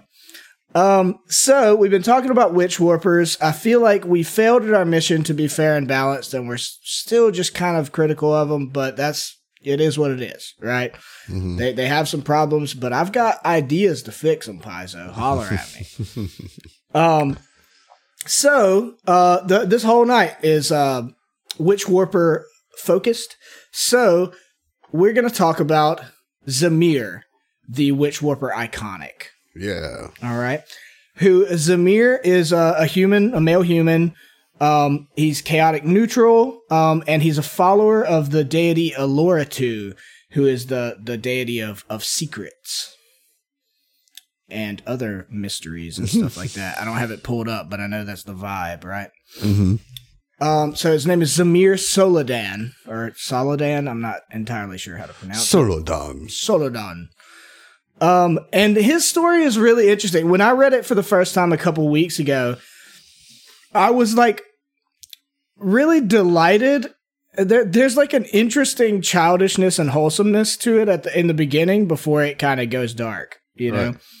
Well, you look at the artwork for Zamir, you know, I was expecting to read this like really edge lordy type of background, right? And, and you, you read how he figured out that he was a witch warper and you just can't help but laugh a little. well, bit. how other people figured it out, really? Yeah, yeah. He know? didn't even really realize what it was, but this this doctor came and figured it out. Um, Well, so so it ties into a little bit like we were talking about that it seems like uh, charisma casters have a tendency for their chaotic magics or whatever to manifest in childhood, and that was absolutely the case for Zamir. yeah, right? So, uh, I mean, do you want to you want to do it? you Sure, sure, yeah. Go ahead. I mean, so here's the thing: like Zamir worked for like a blue, or was the son of some folks that worked in this blue collar planet. You know, won't get too much into They're, that. They were but miners. Yeah. They were miners. yeah. Um, and like one of Zamir's early childhood like moments of joy was getting like pastries and and and like custards and and he like really developed kind of a sweet tooth because those were those were like bright moments in an otherwise kind of just working all the time lifestyle. a very and- tough life. Yeah. Yeah. And when he turned five, he started like getting very sick, overweight, um, you know, Pallid. yeah, you're pale, growing weak, gross, and yeah. like he was, you know, he, he was eating healthy foods. His parents were giving him healthy foods. He was eating regularly. Uh, he was very physical as a kid, but like everything just indicated that he was extremely malnourished. Well, come to find out that he, as a witch warper, un, unknowingly was changing everything he ate into a sweet custard because that was his favorite food. And so every time he ate something, he was actually converting it to a In non-nutritious, yeah, in Yeah. his mouth into just like a non-nutritious sugar custard because he Yeah. like so he enjoyed the that that taste and he didn't know he was doing it. You know, he just Yeah. did it. So you can imagine the plight of his parents who are like feeding him these like hearty soups and feeding him vegetables and stuff. Right. And they, from their perspective, they see like, I just fed you some asparagus or some broccoli or whatever. And then he's getting really overweight and really like pallid and sickly and all this. And they just don't understand it. And, uh, it got to such a point that they uh, every doctor they found they were like I don't know this this may be some kind of uh, you know genetic thing or we we don't know so they got so desperate that they started putting out um uh, basic Craigslist. ba- Craigslist please on every inf- infosphere they could find right? Right. and once they did that um very quickly it actually says like in a matter of days um they received a message from who was the doctor Uh, Corone, Doctor Finardo Corone. I, I think it's Feanaro, but it's whatever. It's very hard to pronounce first and last name. But yeah, Feanaro or Fenaro, Corone or Coroni, uh, who he came and observed him, right, for, for a few days, particularly at mealtime. And he had um, these bracers that were called uh, reality uh, stabilizers, Mm-hmm. and he he observed and observed, and eventually he uh, let his parents like feed him something, and he was like, "Stop it! Open his mouth!" Right, and he swallowed his food or whatever. But he got him to open his mouth, and they had fed him, you know, like a stew, a broth, or something like that. And there was custard like all over his teeth and on the inside of his mouth. And that's when he figured out he's he's a witch warper and he's using his ability to to manipulate other worlds and other existences to uh, basically satiate his childish desires of having all these uh, like citrus chocolate pastries and milk custards and, and meringues and stuff. As soon as the food would get in his mouth and behind his teeth, he's just transforming them into sugary bullshit Right. you know. um, so they figure it out, and then and then uh, tell us about the doctor. What where did the doctor go from there? Oh well, the doctor, and let's just go ahead and call him Professor X because that's what he Because is. yeah, because look, this character. I mean, me and Adam both hit each other up and was like, "This is an X Men character." yeah, yeah. Like that's what this is. well, because X-Men he- character. because this doctor who like has these reality stabilizers is because this is his life work is dealing with witch warpers as he is one himself, and um, and so he has a school that he uses stabilizers to like help people learn to control their abilities. Um, they're called reality stabilizers. It's really interesting. Anyways, he takes them or he offers this invitation to the parents and to Zamir to come to the Institute for Extraordinary Minds. I mean, that is like superhero It's, it bullshit, even says like, like, all the way. like yeah. extraordinary minds. You know. yeah. Hey, I need to interject real quick and just say that uh, Pharasma Saves, or Steve from Hideous Laughter Podcast, said, uh, too bad he had to spend his spell slots every day to do it. Well, but as a child, he only had the one spell slot, and he didn't need it for shit else. You know. I In his mind, he was like, every day. in his mind, he was like, this is a much more valuable uh, expenditure of my spell slot than getting uh, one turn of uh, difficult terrain. Right. You know, Right. Um, so yeah, so anyways, Dr. Corone, uh, takes him to this institute and gave him a full tuition and, um, you know, they were like, yeah, like this is too good of an offer. I mean, like he left them to go, you know, go live at this institute, but it was just too good of a, a deal to pass up. So, you know, he went there for what, 12 years, a dozen years and and he was he was uh, Doctor Corone or Corone's like protege. It specifically says he was his protege. He was his mo he- because the doctor even he noticed uh, in his career of you know seeking out witch warpers, which the vibe that I get it doesn't say this explicitly, but the vibe that I get is that like witch warpers weren't super prominent Mhm. right? Like they're pretty rare, or maybe even like were a new occurrence, kind of like mutants in the X Men, right? Yeah. Like they weren't around for thousands of years because. I mean, he was able to convince his uh, Zamir's parents without really explaining to them that he was a witch warper. Right. Yeah, he never never told him he was a witch warper. That's for sure. Um, so th- so he's there for a while, and as you said, like uh, he's the protege, and like he's getting like much more um, kind of freedom to to do his studies. Um, but he was also getting more conk- cocky as he got older. you know? Conky. conky, swamp money. Uh, so like he, you know, It's a perfect use of swamp money. uh, and, and so yeah, he goes and, and decides that he wants to do this project. Like I don't even understand what this project so, is. No, no. So it, his project that that the thing you're referring to was like his thesis. Like it was Mm-hmm. his last, like ba- basically his graduating X Men Right. college project.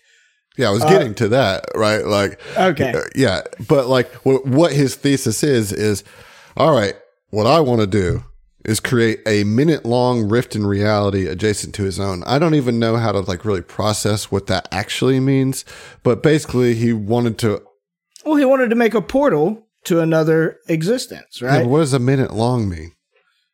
It That's means that's tricky. how long the the project in my mind what I what I took from that is that he, he would be graded on his ability to, to sustain, Sustain it it, for a minute? not his ability to go through. Right? Right, right. So so then the the deal was he was showing that he could sustain these rips for Right. like a long period But- of time. I thought was it was sup- like a time travel thing. It's like I'm gonna make a rift that goes back No, one no. minute.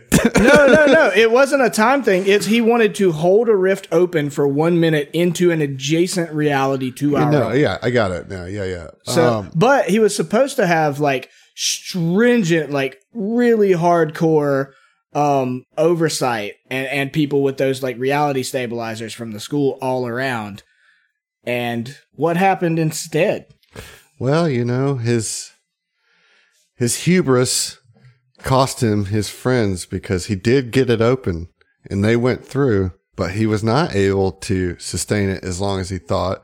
He, he was overwhelmed and he had like a Twin Peaks type experience where part of his hair just went shock white, like yellow a little He he was hair. straight up did the rogue Yeah, yeah, did the rogue. X Men. Uh, and the portal closed with his friends through it. So, but the more important, uh, or not more important, but I think an important distinction is that that wasn't his actual test. It was the night before he convinced his friends to let him do a test run of it Without the pr- safety pr- without Yeah. any of the safety precautions Yeah. and and in order to prepare for his actual thesis or examination or whatever and forevermore he was racked with guilt uh, because he did it and they his best friends agreed to do it and they got sucked into or somehow went through the portal They stepped through it. Oh they, just straight stepped through well that's it. not part of the thesis you shouldn't have stepped through it you know Yeah. Well, they, but they but trusted but him. they were gone forever like yeah, like as soon as they stepped through, the rift closed, and he was unable to open that spot again. You know, like no matter how hard he tried. So he left. He he bailed. He like didn't tell anybody for a while. Eventually he did, but for a while he didn't tell anybody. He just left the institute. Like jumped Yeah. on a jumped on a starship like a uh, a freighter Yeah. like a midnight freighter Yeah, and just left. Eventually, he did tell them, but it was like in a message. It was like the last message he sent before he scrubbed his entire social media presence. Yeah, Yeah. well, not not so much social media, like the actual school's registry, Yeah, like right? Was the Yeah. thing like, and it, it even says that he seriously debated going to Dr. Corone and just coming clean and telling him what happened. Mm-hmm. Um, and then he said he found he realized that there was like a midnight freighter, and he just out of cowardice or, or fear or shame or whatever, Mm-hmm. he just hopped that freighter, ran away, and then it says probably what months, maybe even a couple years later, Mm-hmm. Um, he sent a message to to uh, Dr. Corone or Corone.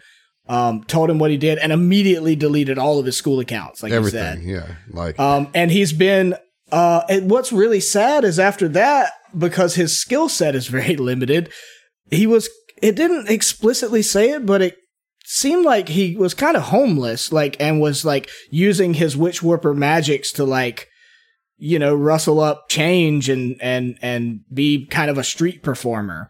yeah, he's definitely a transient. You know, like staying staying kind of out of the spotlight so that the institute doesn't find him. Um, and then just like trying to make it on his own without a name, so to speak. And yeah, so doing, str- doing street magic. Um, but like at the end of the day, like it says that he remains mysterious and joyful. Um, because Although like- sometimes morose. yeah, well, you know? because you know he did like lose three people. he did Um, nope his friends out of existence. yeah, he did just straight. And that's well, that's 'em out. important. It's it's like not just nobodies at the school; it was his best friends. You know, But what in the end of the day, like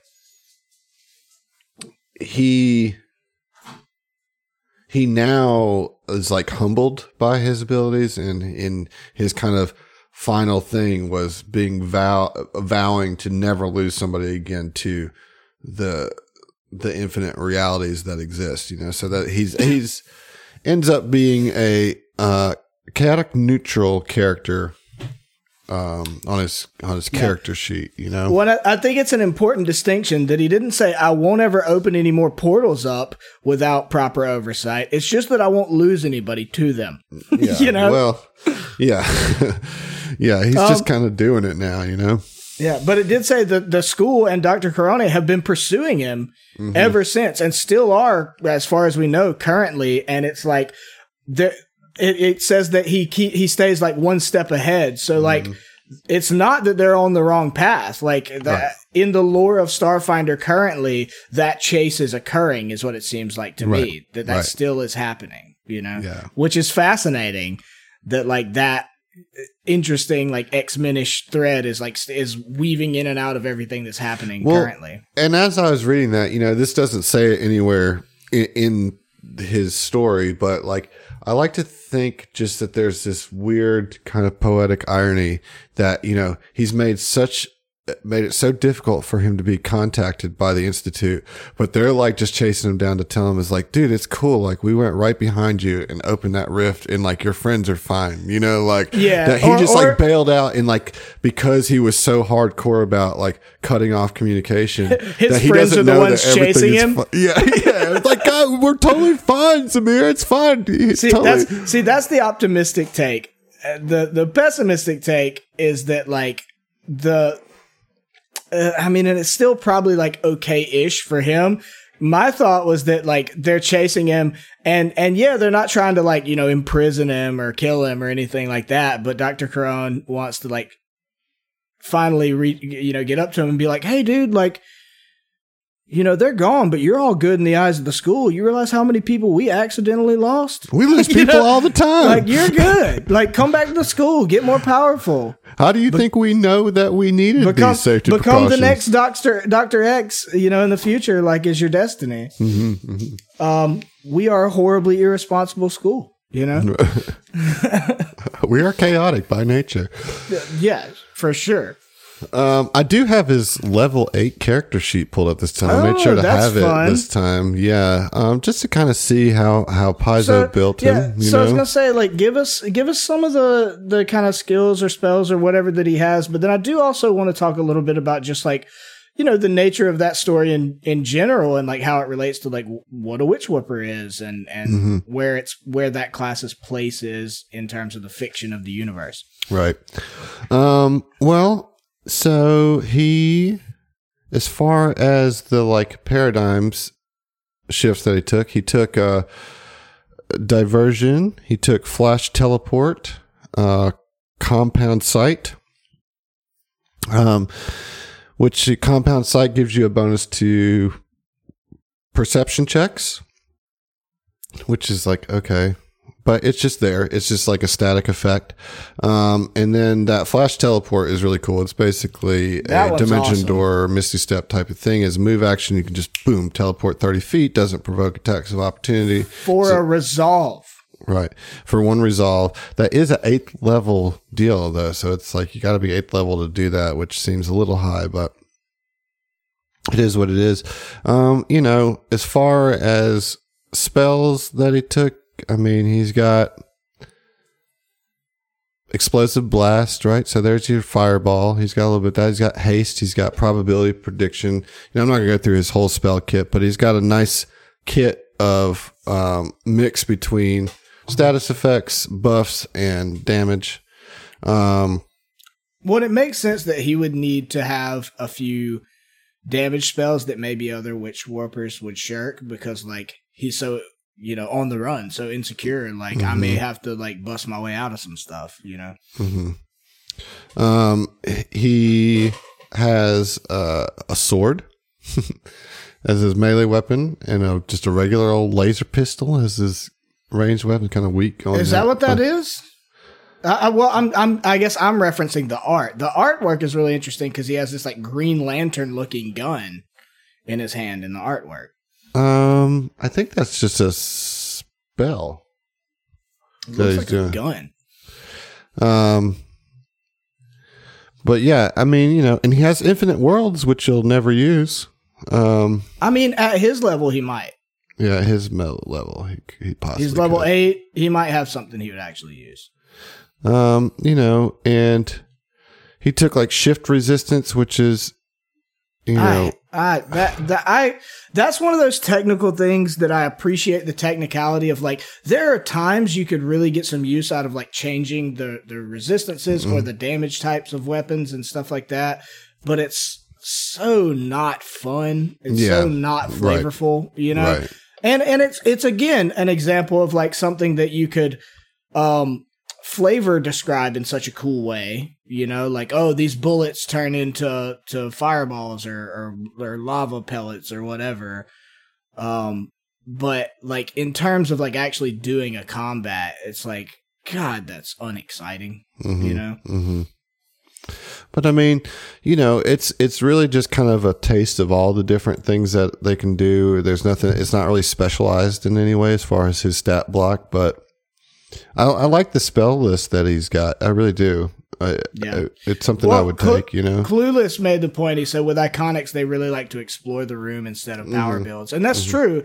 And I think that's good. That's a good thing to do with iconics. Mm-hmm. you know, um, Yeah, I mean, it, it looks like a pretty standard build. Uh, I just thought it'd be nice to kind of see how how he kits out in Paizo's world. You know.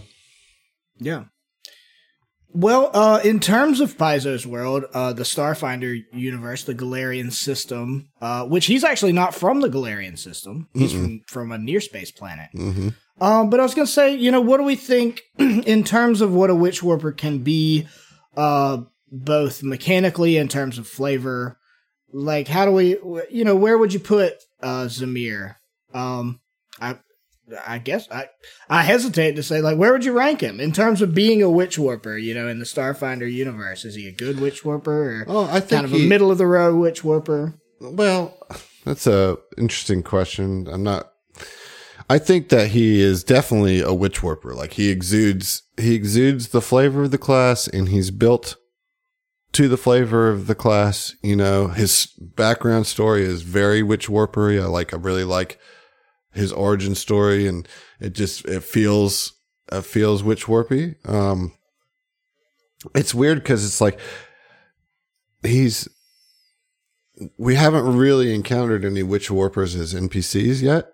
You know, in S in Yeah. STF, you know, other than the the one I made, um, which I I felt like Drow make a good witch warper. You know, or so no, the Reptoid was the witch warper.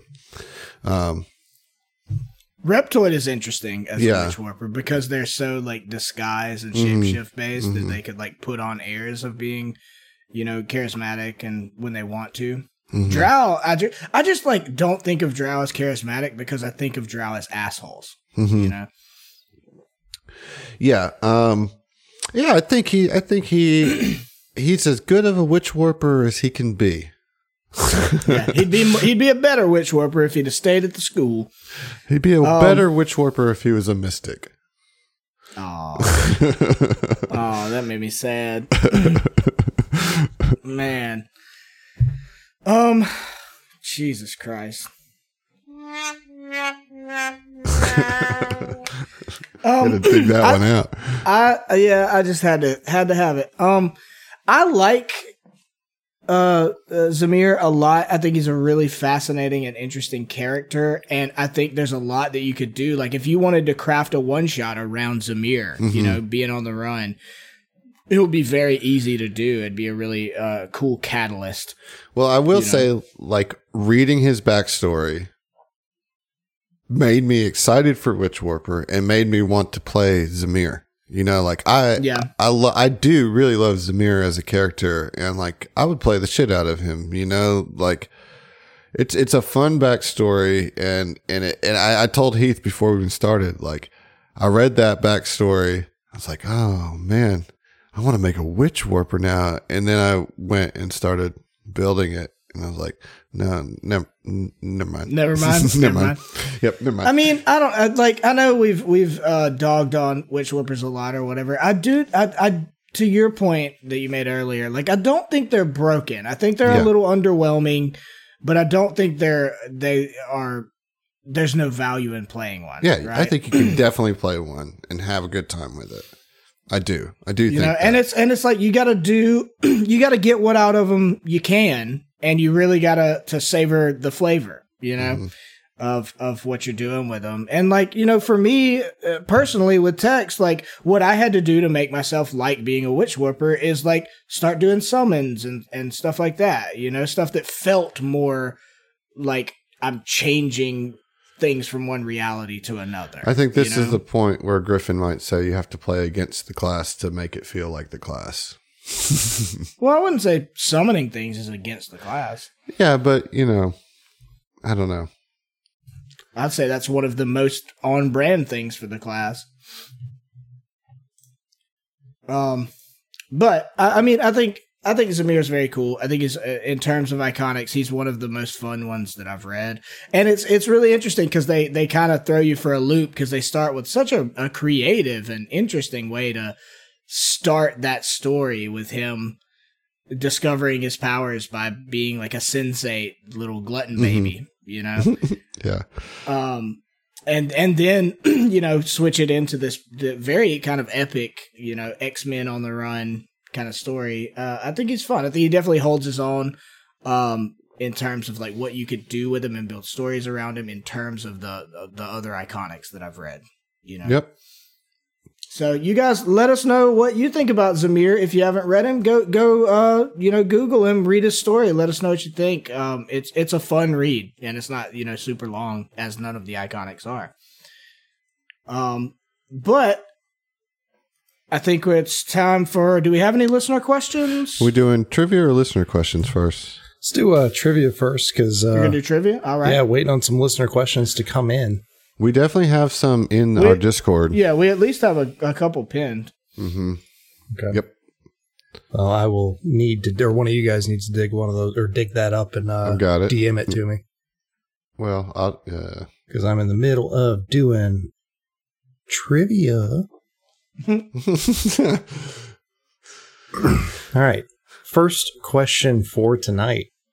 Actually, you know what? First, let's uh, let's back it up and check to see who yeah, is what's the standings? where right now. Because this is round three. This means Right. that we're There- giving away something this Yeah. time. Yeah. There will the- be a giveaway. Yep. the end of this section or this set of three. So currently in the lead is Bipolar Pop Tart with four points. You got Newt with two points. Old Scratch Johnson with two. Uh, Egg with one. And I still wish I could pronounce this name, but Cassacanet Kingy has one as well. Hmm. So I have, I have no idea. no clue. Um, but anyways, the first question is uh, in Hacky Sack Heroes. What is the name of the cruise ship? Mm. Yep. So I did want to say I, I should have said it before you popped them off. All the questions tonight are from different shows that are not Southern Tomfoolery's main show, not the APA arc, because Witch Warpers pull things from all other realities, right? So it's all the all the other worlds of uh, the Southern Tomfoolery network, other than our main show. But yeah, so that that easy question. Will you repeat it for us, Josh? Yeah, got it up on screen, but is uh, in Hacky Sack Heroes. What is the name of the cruise ship? we got nobody Like the, coming in. the on this players one. uh, ship. I thought this was easy peasy. Maybe we only got people who haven't listened to Hacky Sack Heroes.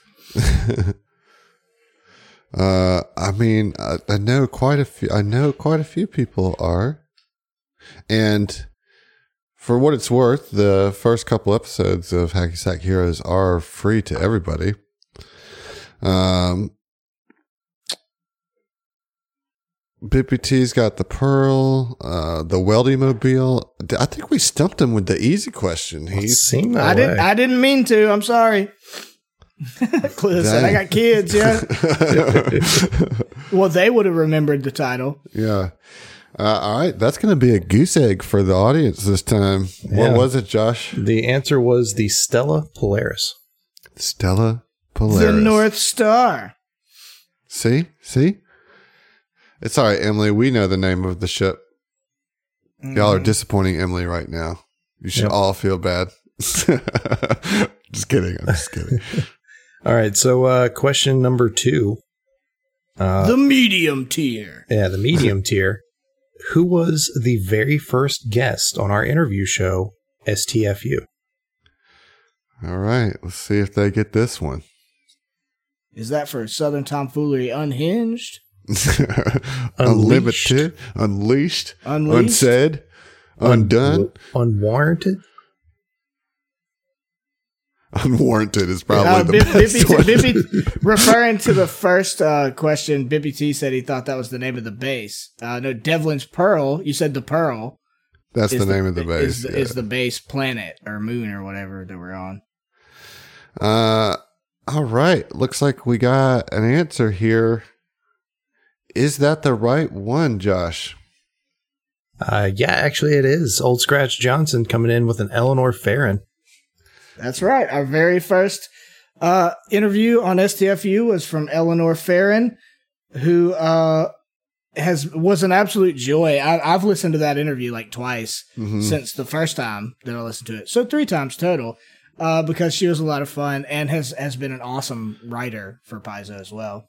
Yes, yes. Uh, she's got a book coming up in Devastation Ark that I'm like really looking forward to. So Do do we give Bippy credit? no, he came no, in he, after he just after admitted fact? that he had to look it up. No, Oh, You- okay, googling well, doesn't count.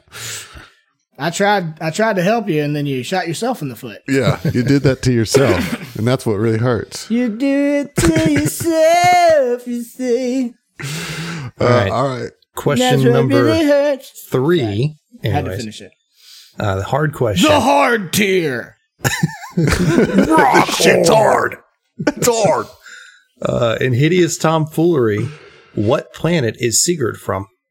This one's Now this tough. one's really hard. I don't expect anybody to get this one. I mean, Steve watch might somebody get. watch watch everybody get this one. Steve, you can't answer. I mean, you can. You Yeah, might not can. even know. Yeah, you can. yeah, you might not even know. He said boo. he said boo. I mean, look, you, if you if you get an answer in, Originally, or the planet he was a guard on. I will answer that when we're talking about the planet he was a guard on. yeah,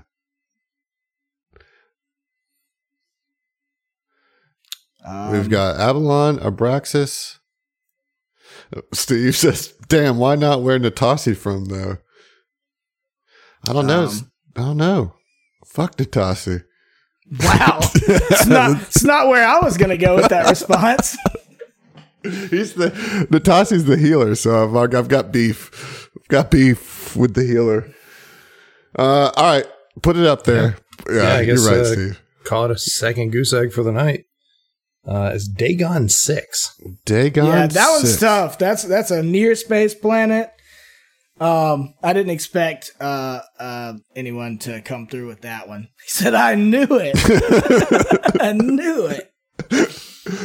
Oh, now I wish I had prepared a bonus question. I feel bad. Let's uh, let's pop one off real quick. Um, Okay. Um, Let's see. What show haven't we covered yet? Tom talks. Tom talks. what are the what are the five characters from Live and Let Fly? Go. No, that's No. that's they're not time travelers. It's not public knowledge yet, Adam. Oh, all right, all right. What? Uh, no, I'm not doing that. Oh man, I want to have one. I want to have one so bad. I mean, I'm about to call it. Uh, yeah, I don't. I don't have anything. I'm sorry. All right. Well, uh, I'm not hadn't really got much anything from uh, in the way of listener questions. I've been keeping an eye on the chat, been asking for it, and As I said, really... I've got I've got some from uh, Discord. okay, Um, yeah. If you want to read those out, yeah, I'll just pop them off, I guess. Here. Uh, okay, so here's a question: Would you want to play a Witch Warper? That comes from Giuseppe. Already doing it. uh, after everything I just said, I still would definitely want to play one. I'm still interested in playing one. So take that for what it's worth. Um, I just thought that was a funny question. Um, the second question from Giuseppe is what class's ability would synergize well with Witch Warper? And I, what he means is like other, how can you synergize with other players as a Witch Warper? How can you synergize with other players? hmm Ooh, um. So, All right, here's one. Um, so for those of you who have listened to Hideous uh, Tomfoolery, there's a point at which Zach's character cast a fucking fireball or an overheat or whatever, and he uh, hit my character. And if I had had the skill already, I could have re-rolled the reflex save. Yeah, that would have been nice. So, So- re-rolling so- against PvP. So, so I would say, no, I think the more interesting thing is like if it wasn't me that was in the the parameter, like if he cast an overheat and it was going to hit Sigurd, right? I could use my uh, thwart ability on Sigurd so that he could re-roll it and maybe not take the damage. Got it, got so it. Because he's a tank, he's going to be up in it anyways. Right. We could plan for that, right? Okay, I like it. I like it. I think that witch warpers and operatives would work well together. I think that a biohacker would help make it easier for a witch warper to get their debuffs off. You know, um, so which is interesting. You know, use a debuffer to make it easier for the witch warper to debuff. Uh, you know, Well, then you don't just double debuff. it. uh, That's that's too much debuffing. uh, all right, That's two two whole characters in your party focused on that one thing. all right. I actually just found the list, Adam. If uh, you want me to go back to read them instead of you. sure, go ahead. All right. Uh, what would you change? You kind of guys have already kind of covered this, but uh, what would you change about the Witch Warper to help them catch up to the other classes? I So- would give them specs, and those specs would get free spells at certain level intervals. I would either give them a focus pool that is specific, spent like kind of like the entropy pool that's mm-hmm. specifically used for the infinite worlds, or, Or, change resolve. every yeah, or change everything that requires a spell slot that's not a spell to resolve. right. Yep. Yep. That one was from Pickle with a Z. Uh, hey, thanks, got, Jay Pickles. got another one uh, from uh, Bipolar Pop Tart. Ah, the sentient pickle. Uh, our old friend BP asks, "How many witches would a Witch Warper warp if a Witch Warper could warp witches?" I- Basically all of Before them? you answer that, bipolar, you missed a huge opportunity there. That should read: How many witches would a witch warper warp if a witch warper would warp witches? Mm, yeah, missed opportunity. I don't think it's that big a deal. It no, you is. gotta get that extra W in there. That It makes a wordplay whole important. Oh, okay, It okay. makes a whole big difference. Now I appreciate it more. I didn't realize this was an alliteration uh, clarification. I mean, you opened with one, so I know, but I'm done with it. I'm spent. I've already finished alliterating. All right, on to an actual question. Uh, what sort of niche do you think the Witch Warper fills that a Technomancer or a Mystic doesn't fill? Or if it doesn't, what niche should it fill? Well, it does fill a captain niche. Yeah, magical captain.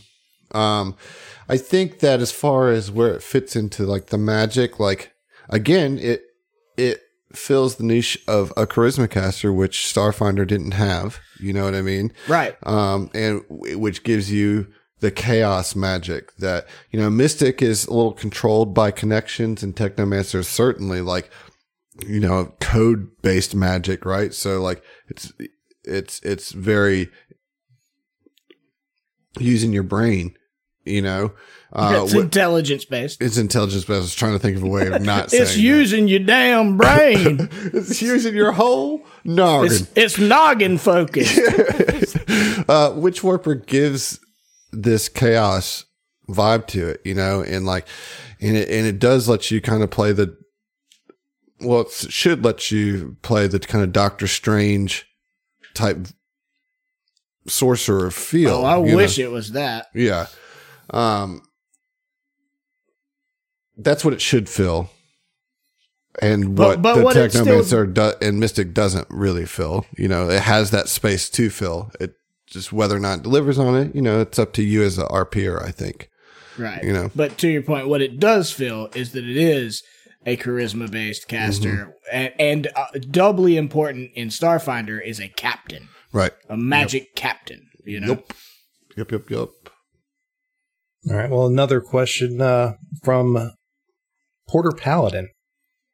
hmm Question reads Which figures in popular media like movies or books are most like Witch Warpers? Um. Oh, there's there's some good ones. Uh, the Dark Tower immediately comes to mind. Um, which which is interesting because like so much of that isn't like a direct like. It's a little more vague, right? In in a lot of the Dark Tower, but there there is an element of like world hopping like crazy that that Mhm. That is immediately what I thought Witch Warper was, but I guess now I'm invalidating myself because that's not actually what Witch Warpers do. they don't travel between planes, unfortunately. they do at high levels. They do. yeah, level 19, sure. Yep. Roland Deschain, which Warper. Ro- Roland. Uh, he's or- got well, a I couple was- witch warper levels. right. He's. you know- I mean, he's a gunslinger. For sure. well, in I mean- Starfinder, what would he be? A soldier? Yeah, I guess. I mean, Shooty Boy. He's not an operative. He doesn't. I mean, well, I don't know. He has more skills than you give him credit for. Yeah, he He's- might be a he's- mechanic when it I comes don't down think to he's- it. I don't think he's a mechanic. I think he's an operative more than a mechanic. Mm, Mm, Trick attack. Trick attack. Bruh. True, true, true, the true. coolest thing about Roland in his combat True, scenes true. is how he can roll out all his cartridges and flip them back in and stuff all of a sudden and get extra damage. so damage. operative witch warper would be Roland. Well, I, I think uh, Wanda from WandaVision is a witch warper for Yeah. sure. Oh, and then of course Doctor Strange, Doctor Strange, yeah. um, which but he's called the Sorcerer Supreme. well, But yeah, there's but, no sorcerer in this game, so Right. Witch Warper's the closest we get. right. Um, Uh, so this has nothing to do with that, right? But I was like, somebody, I can't even remember who, and I'm sorry, give me shit whenever you listen to it. Somebody posted earlier a joke about the Beastie Boys, and I posted a meme or a gif back about the Beastie Boys, and then because I had thought of the Beastie Boys when I took a shower before the show, I was like, Alexa, play a bunch of Beastie Boys. And they did. And I thought about, have you ever watched all of the Beastie Boys, like most popular videos? They're so all over the place, like mm-hmm. with disguises and different worlds and cities and places and stuff. Like, I just immediately imagined the Beastie Boys as a trio of best friend witch warpers. Like, they're all witch warpers. It's just a full party of witch they, they must be warping in funkiness from another u- Intergalactic universe Yeah, because planetary, for, for as like Well, white as they are, like They'll they're do that so like damn Brooklyn, funky. like chant hip hop or whatever, but then out of nowhere you'll get that bow, yeah. wow, you well, know, I mean, like they have an entire song based on it. Intergalactic Planetary. Mm-hmm. right. The whole bit's to I mean, you know, another dimension. Sh- but shake your rump is a, is like just the structure and sounds of the music feels so it's it's very like snare percussive kind of hip hop, and then out of nowhere there's like really like heady like e- extra dimensional kind of sound like drops. Yeah. You know, hmm shake your rump is such a good track by the Beastie Boys. So the Beastie Boys are your answer for popular media that are most well, like I said. Roland to start with. No, but- I, I think that's the better but answer I than am absolutely Yeah. going with like because you know so many of us played in bands me and you in particular played in bands like i can't help but like connect music uh artists sometimes Mm-hmm. to that stuff and just I, I just thought about it right before the show i was like if the Beastie Boys were Starfinder characters, it's just three bros that are all witch warpers who are having the best time in the world being witch warpers. Mhm. Chaotic, good witch warpers. I like it. Gotcha. Well, that uh, that wraps the listener I know. questions No, it aside. No, it doesn't. No, it doesn't. doesn't. What am I? What am I missing then? I mean, there's stuff in the Twitch chat that you haven't gotten to. Good lord! You guys trying to tell me how to produce this show? Well, we're not. We're Yeah. just Well, telling not you to produce do it. it. Okay. Just like just just pay attention. We're just telling you to do I it. I am. I am paying attention. Uh, Um, uh, Bippy T's got a couple. Uh, he said if witch warpers could infuse themselves with aspects from the worlds they peek into, what kind of infusion would you want to do to? I'm assuming that means like what maybe pop culture world would you want to pull shit out of? Mhm. Which goes back to my point of like you could do a lot of fun fourth wall breaking or referential material. You've done Texas ZZ Top type stuff, you know. Yeah, Texas has been has been fun. Um, it, I think it would be really uh, interesting. Like the anime thing comes back to me because it can get so silly. Like being able to like, you know, uh, like the Dragon Ball Z world or Naruto world or whatever. Like pulling sh- like silly referential stuff out of that. Um, but also like, um, there are great like alien or zombie movies and stuff that you could flavor stuff as. Like you you pull in a little patch of like a, a, a like overwhelming like zombie zerg situation, and that's what your your damage radius or your um like entangle radius is. Yeah, I, I like it. I mean, there's so many things that you could do. uh, You know, I would, I would Pick like to be like That's a, like, that's a the question. like pull like oceanic stuff. You know what I mean? Pull all the like horrors of the deep and like uh, you know bring the ocean into a place where there there is none. You know, I I, I think that could be fun. Oh, what's that? Uh, Michael Crichton, Sphere, the Sphere, Yeah. Sphere, not the Sphere, Sphere. Yeah, just Sphere is Yep. excellent. Sphere would be is so good. Well, well, but I read all that of those recently. are like, I like reread that recently. I see. I've never read it. I probably should. Um, but I I remember actually it's very traumatic. Um, when I was a teenager, uh, and I was in my partying days, I will say that I partied very late one night and came home and snuck back in my window. Uh, when I was, you know, still living with parents and stuff, and put on the sph- uh, sphere to go to to try to wind down to, and that was just a mis- just horrible miscalculation on my part. Hmm um because i didn't really get much sleep. And then when i did get up and like went and took a shower i like hallucinated snakes like sea snakes from sphere going around my, my bathtub. It was bad. Hmm. Hmm. yep i'm still scarred from that movie Yeah, I mean, but like but my biggest fear is deep water so like Yeah, that's why I would want to explore that as a witch warper. Like, just because, like, I have like a very visceral reaction to the deep of the ocean, you know, and I Right. think it'd be fun to play with that a little bit. Um, this one's just a fan service one.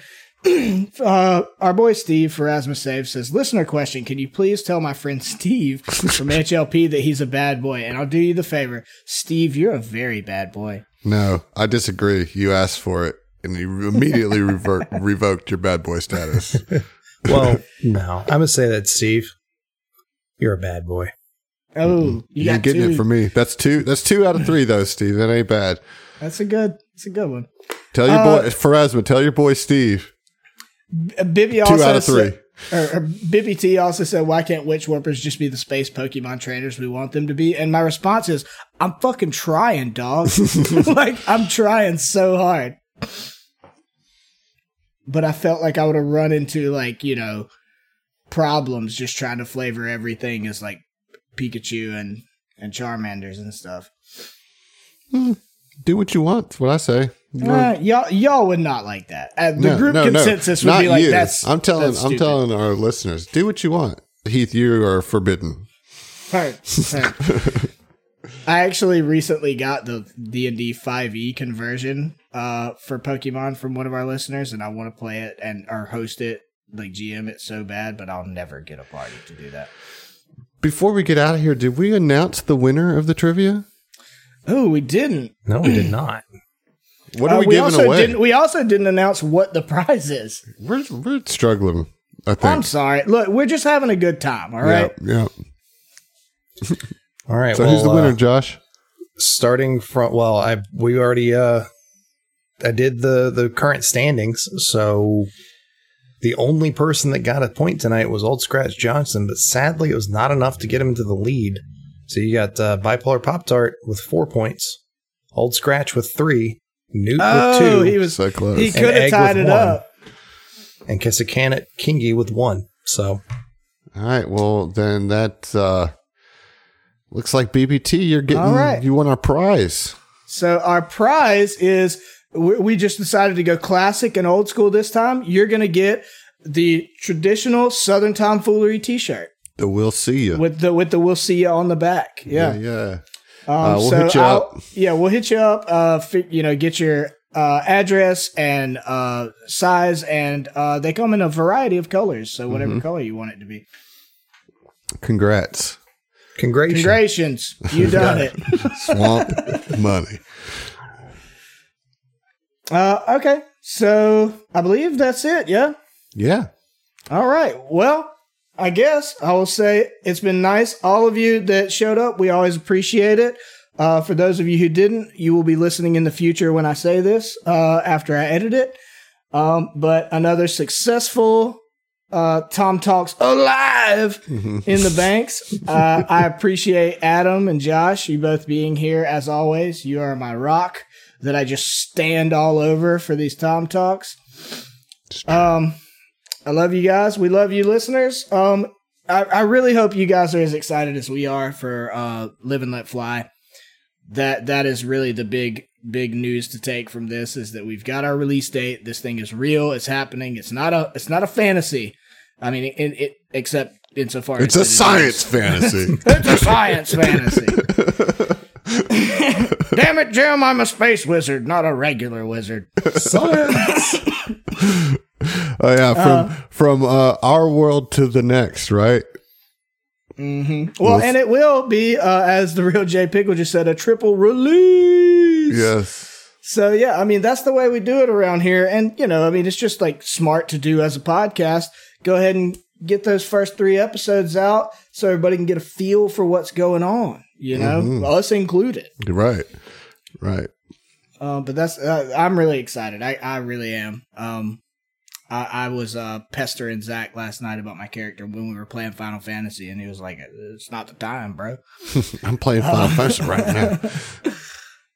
Um, but yeah, all right. So I guess there's only one thing left to do, guys, and that's to say We'll see. you. we'll see, We'll see ya.